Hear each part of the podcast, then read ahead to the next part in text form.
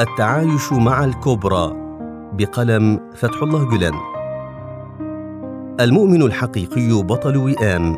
علينا أن نكون واسع الصدر إلى درجة التعايش مع الكبرى أن نلزم أنفسنا حتى بمداراه الكبرى الإنسان الحقيقي من يحسن التعايش مع أسوأ الناس وليس من يتعايش مع أحسن الناس فقط. بل إذا استطاع أن يذيب الغضة في صدره كما يذيب الغلاف الجوي الشهب فذلك إنسان حقيقي.